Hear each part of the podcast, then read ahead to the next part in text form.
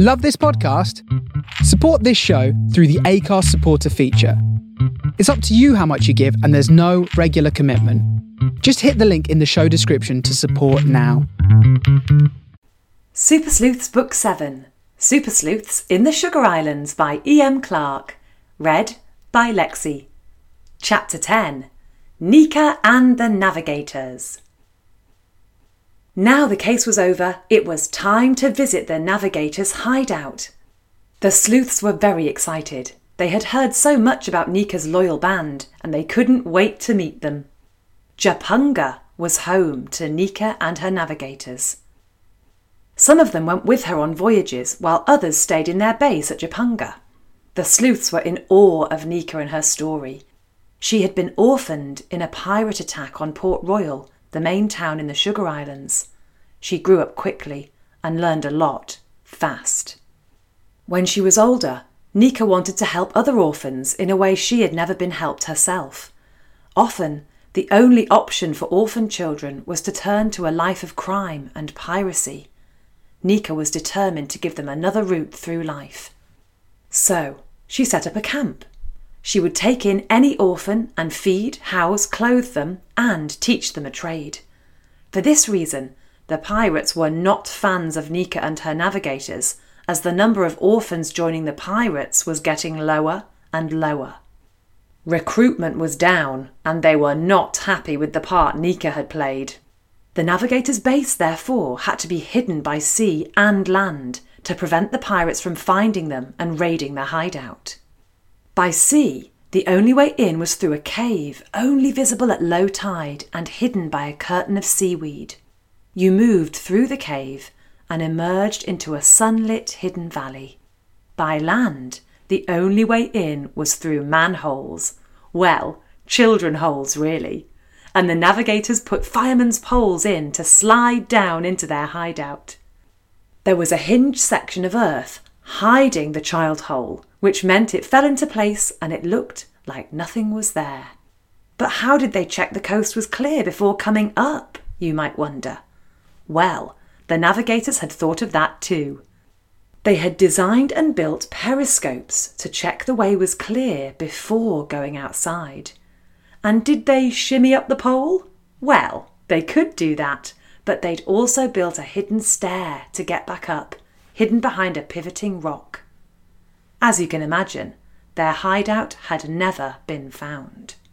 Inside, they had built a main building with a kitchen, living space, and blocks of dorms. A jolly elderly pair called Omar and Opar did the cooking and maintenance, as well as some of the training when Nika was away on an adventure. Everyone chipped in with the chores, and anyone with a skill was responsible for teaching the others and training them up. Nika herself taught navigation, Buster Brown, her science officer, gave lessons on science, of course, and he ran a diving school with Lara and Marmaduke. Lara was their translator and resident linguist, and Marmaduke a code buster, who also ran self defence classes. Everyone was busy, purposeful, and happy. There was great excitement when Nika returned, especially when the navigators saw that the sleuths were with her. They performed the Nav dance, which involved them stamping and calling out joyfully to their visitors in celebration. Campfires were lit, marshmallows toasted, and songs sung. As she looked around at the bright, happy faces, Zelly realised that lots of the girls had green eyes. They have magic, she breathed. They just don't realise it yet. We must train them to help us. The sleuths had a special meeting while Marmaduke and Lara caught up with the rest of the navigators. We must ask Lara to translate the prophecy, said Zav. Her and Duke are definitely trustworthy, added Milo. Nika trusts them too, agreed Sophie. That's good enough for me, said Sam. And we need to be able to read it, added Zelly. The pirates can't, so it will give us a real advantage. OK, said Zav, and he called Duke and Lara over to them. We need your help, said Zelly.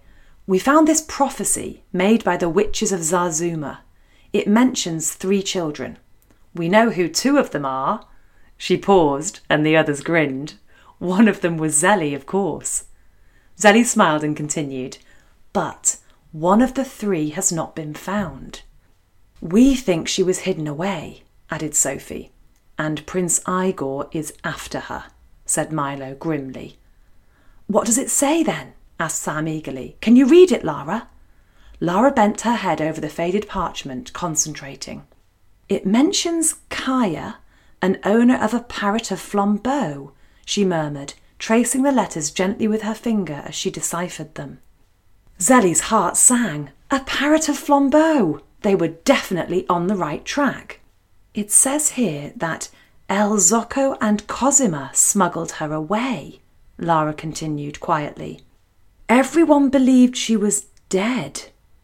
The sleuths were silent, listening intently.